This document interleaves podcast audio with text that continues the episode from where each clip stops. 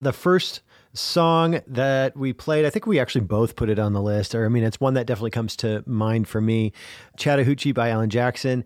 When I hear that song, I think of like fifth grade at the roller skating rink. Okay, that's interesting. I definitely think of freshman year summer going to the lake with my friend Brandon. His family owned a boat, and I learned how to ski that summer. In jeans. I did not ski in jeans. I did ski in jean shorts. Okay. And I cannot comment on whether or not there was a pyramid of cans in the pale moonlight, but I can tell you that I dropped her off early, but I didn't go home.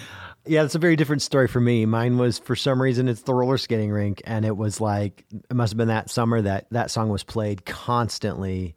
And yeah, I think we would just go to the roller skating rink and request it. But for some reason, that memory comes back pretty strongly. I have to say, yours is a little bit more authentic.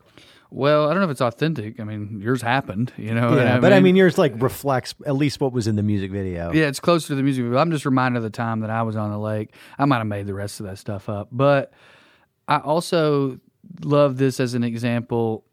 There's a great Dave Chappelle joke of all people where he talks about some rap songs can get illicit lyrics on the radio because the people who make those decisions don't know what the illicit words are in rap songs.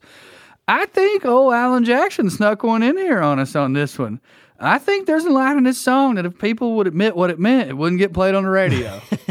Yeah, and Dave Chappelle, you know, he's a rural guy. He lives in uh, small town Ohio, so maybe there's a lot of overlap between that tactic in hip hop and what we saw in country. I mean, it's true across the board. There are so many country songs that if you actually like read the lyrics, I think I heard them pre-internet, and there was unless you went through the liner notes in the tape or the CD or whatever, you knew what they were saying, but it was kind of like so fun or like you know tongue in cheek that you didn't really know what they're saying but like going back and googling some of these lyrics it's like oh that's what he was saying yeah, this is a double entendre. That's- He's talking about, and then, you know, now I'll say something that you're allowed to say on radio. Right. He's talking about, uh, you know, Boogie Oogian. yep lots of boogie oogie all right well here we go it's chattahoochee by alan jackson